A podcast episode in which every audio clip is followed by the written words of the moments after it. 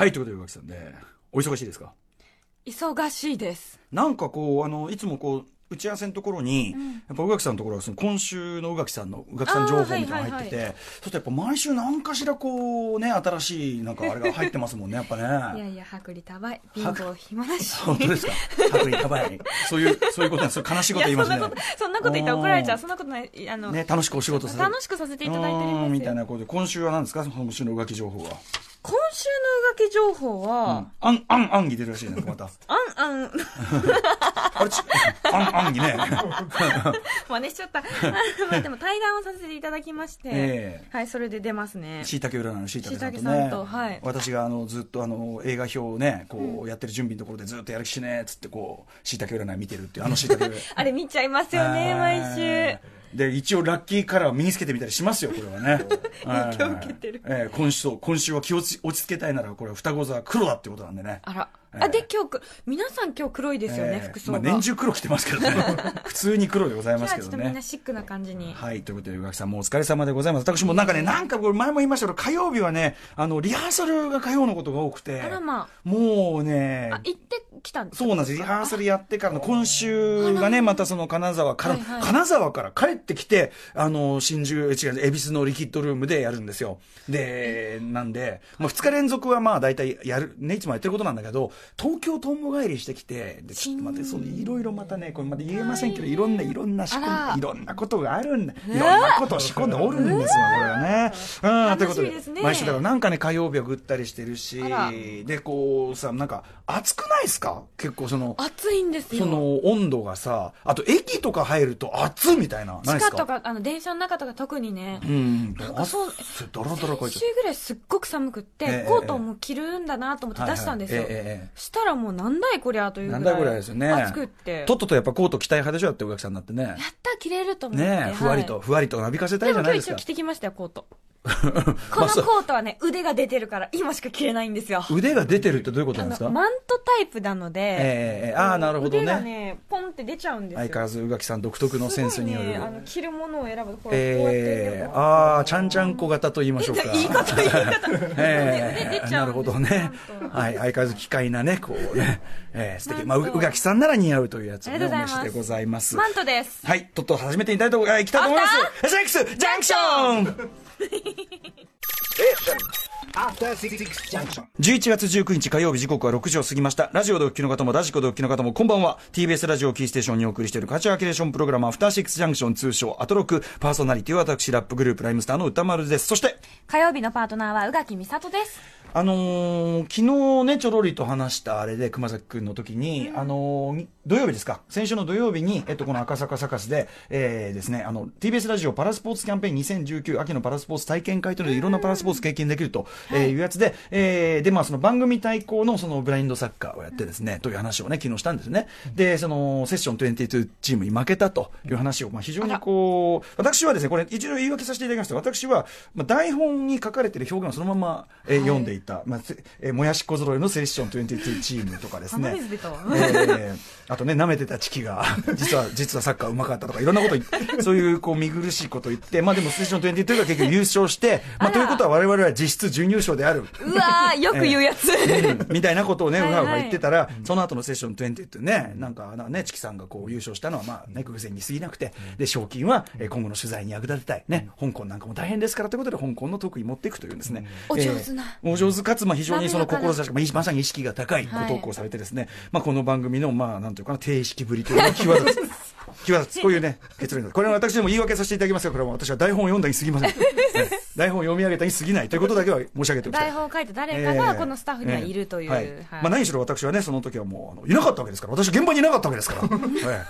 ええ預かり知らぬえとえころでございますライブはライブをやっていたのですからこれは私そりはゃアリバイがございますのでね、ええというような見苦しさにどんどんねさらに上塗りをしていくという、ね、話でございますあとね、まあ、このうーんとこの番組絡みのねあれで言いますとあの毎回ね川崎川崎市市民ミュージアムの、はいであの台風の大雨被害で地下収蔵庫が、まあ、水没してしまって大変なことになったというような、ねお話をお伝えしましたでも本当にあのなかなか貴重なここにしかないようないろんな古文書ならなんだらっていうのが、え結構水浸しになっちゃってどういうことになるやらなんてことを言いましたけどこれがね、まあ、やっぱり相変わらずそのなんていうの修復とか、まあ、そういうレベルは全く達していらおらず、えー、ととりあえずえっと、カビの繁殖を防ぐために、えっと、古文書など、えー紙の収蔵品の一部を冷凍コンテナコンテナで一時保管するという。時を止める。うん。冷凍させて一回止める。でもかなりこうギリな状況っていうかね。そうです湿ね。り気は全く取れていないどころかって感じじゃないそのその乾燥でもあれかいきなり急激に乾燥なんかさせてもあ優の、しくな縮くんないじゃうからと、かそういうのもあん冷の凍かなさせるのがいいって私聞いたこあそうなとんですかがありま本当です。すかあの、本落としちゃったら、とりあえず一回冷凍庫に入れた方がマいいジみですたかいな。はい。聞いたこへえあそうとなんだ乾かすと縮んじゃうから、髪が。あやっぱそうか、うん僕もあのねちょっと家の中ちょっと浸水しちゃったってね、はい言いましたけどやっぱその一部味噌、うん。味噌味噌味噌味噌不石味噌味噌で防げたのがはい19号で、だからその次に来ちゃったんです結局あうん、一回来ちゃっそうなんですか部屋の半分ぐらい来ちゃって、ううんん、とあの特にね被害が大きかったのはあれですねもう本当に部屋の半分ぐらい来ちゃって、まあ、あんまりそんなにあの物が置いてある空間じゃなかったんでよかったですけど、うんあの47都県立なんで、まあ、いろいろ県立美術館行ってるじゃないですか、はい県立美術館のあの図録をこうで下の方のね、やつがちょっとやられちゃいましたね、うん、ただまああのどれとは言いませんけどまあまあいいかこれはって いう、よかうない、ん、よかないよかないよかなあ、いそれもまた味、うんまあ、その、こういうことがあったなっていうね、思思い、その、なんていうの、別にうっ払おうとかそういうことじゃないですから、お全部覚え出込みなんで、まあ、ちょっと、うにうにってなってるのも、うちの場合はいいですけど、ただまあ、そのね、あのーあとね博物価値のあ館のるもの収蔵品っていうのはですか、というようなことで、えっとですね、川崎市は収蔵品の、えっと、修復費用を賄う寄付を募ってるんで、あちこちね、大変ですね。問い合わせは、川川崎市民ミュージアムのホームページまでということなんですよね。まだまだね、その、大雨被害、まだまんまのね、方もいらっしゃ避難生活もされてる方もいらっしゃいますし、あの、募金もね、引き続きね、そうそうそうだ、あの、おい、おい、おい、おいがつおなら、おいチャリンしようって いう、そう言ってたの。チャリンうん、おいチャリンさせていただきたいと思います。どさどさあと、昨日、ままあ、あとね、カルチャーニュースで言うと、あの、電気グルーブさんが、はいまあ、新たな、こう、事務所というかね、えーマネジ、うんマネジメントを立ち上げて、えーみたいなね、そんなこと、活動を再開して、まあ、ちょっとソニーからも引いてしまったし、えーまあ、完全にだから、DIY 活動というかね、まあ、でもいいんじゃないですかね、それでね、こう、動かしていくっていうので、ファンが支えていくっていうのはね、あの、すごく、あの、いいんじゃないかなと思います。えー電気グループさん、マハトっていうね、これは、マハトインクなんですか、これは、読みま方はあねあ。とドイツ語で力、勢う力。ん、新たな会社を立ち上げたなんてニュースも昨日チョロリとね、あのマカチンさんの DJ であのシャングリラがかかったんで、その流れでちょっとコメントさせていただきましたそれより俺ちょっとびっくりしたのはこれですよねえっ、とヒップホップを題材にしたメディアミックスプロジェクトパラドックスライブ通称パラライエイベックス G クレストによるアニメーションプロジェクト近未来を舞台に14人のラッパーたちがラップバトルを繰り広げる、あれ聞いたことあんのヒプノシスええ、あ、聞いたこと、あれんっていリうビーションあれえうん。んって、もう誰もが、いや、まあ、まあ我々が言うまでもなく、ヒプノシスママイイクク、味が強す。マイクミが、というか、もはやヒプノシスマイうク。ーん、いや、ありなのっていう、ね、まあ、うん、うんうん、うんいおいーいいのかわからないけれど、あ、これ絵面。あ、絵面はちょっとやっぱりちょっと違うか。またあっちシュッとした感じですねうん。ちょっとこっちの方がリアル、んなことはねえか。ううんーん。女女性もいらっしゃいやわかんないな、女女性の格好してる人もいる誰が曲作るんですかまあでも ABEX だったらあれかいっぱい人材いるかそううねんいやなんかちょっとこれはだから僕は要するにそのヒプノシスマイクってねその、えっとラップバトルというのをその、まあ、仮仮想のキャラクターを使ってやる、まあ、要するにあの形式自体がすごい発明だとそうですいねうふうにうんうん思っているのでその形式を丸ごととはでもひょっとしたら何か変えてくるんですかねですかまああれはヒプノシスマイクはねあのうん場所でっていうあ形です池けど、袋とね渋谷っていうのがあったりするいや大阪だからとかもね例えばだから最近もありましたからそのバトルに負けてくに従って服を脱いでいく脱衣脱衣バトルと野球圏では、えーちょちょっとした工夫あらフレッシュな工夫がされている、ねえこれは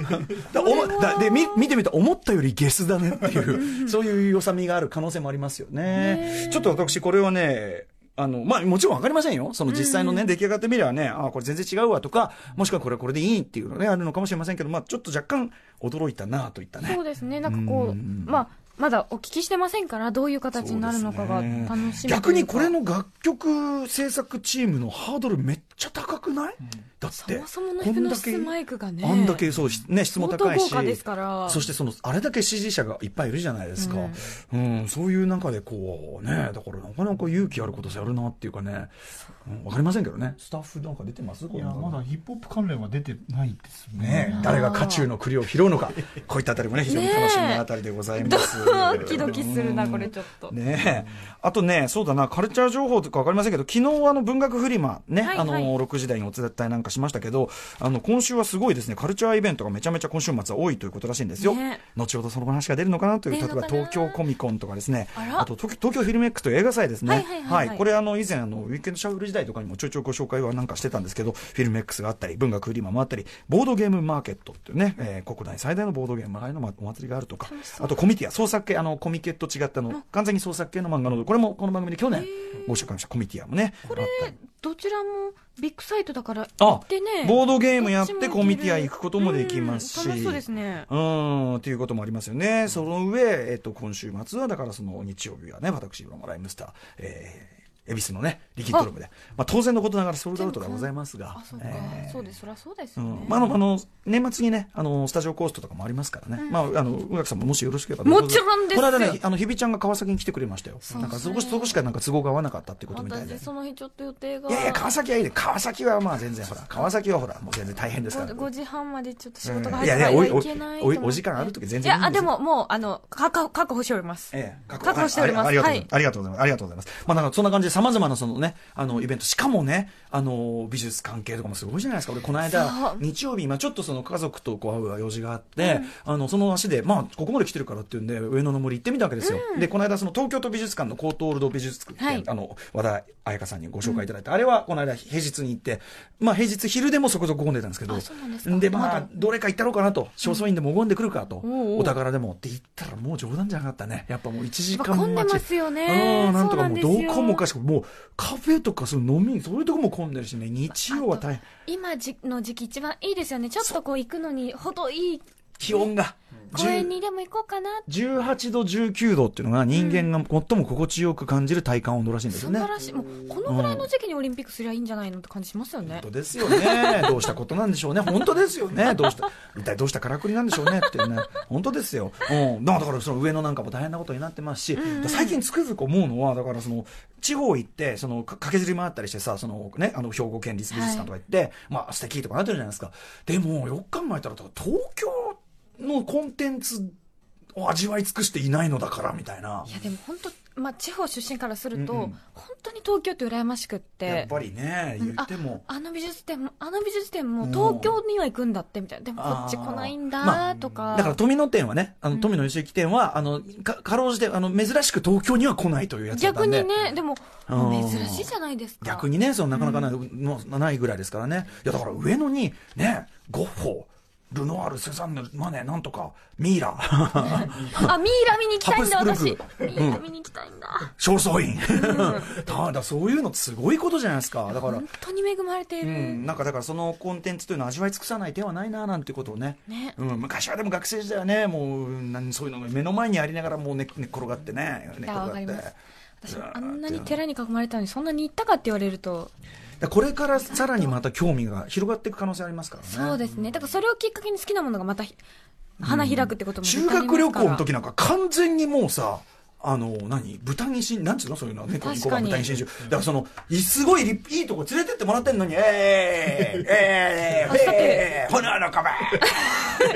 獅子丸だわどつてどこ行ったんですかいや僕はその炎の駒と獅子丸のポーズばっかり写真撮ってたっていう、ちくわ加えて、そのお土産で売ってるちくわ買って、ちくわ加えてこうやって獅子丸って、そういう写真ばっか撮ってたんだえけどこ行ったんです いやかいやいやいや京都とかさそういう奈良とか行ってましたよ「ええ獅子丸でほらほらほら」ばっかりやでもっ確てかに奈良うんは私鹿のイメージしかないですもん、鹿ね、それ以外何してたか覚えてないな奈良こそねいろいろそういっぱいあるはずなのわけになんか鹿だらけっていうか鹿の糞だらけだなって思ったことしか覚えてないダメですねやっぱわうん大仏大仏大仏大仏見たでしょだっていやでも本当に至る所に鹿の糞があって鹿のこどとこに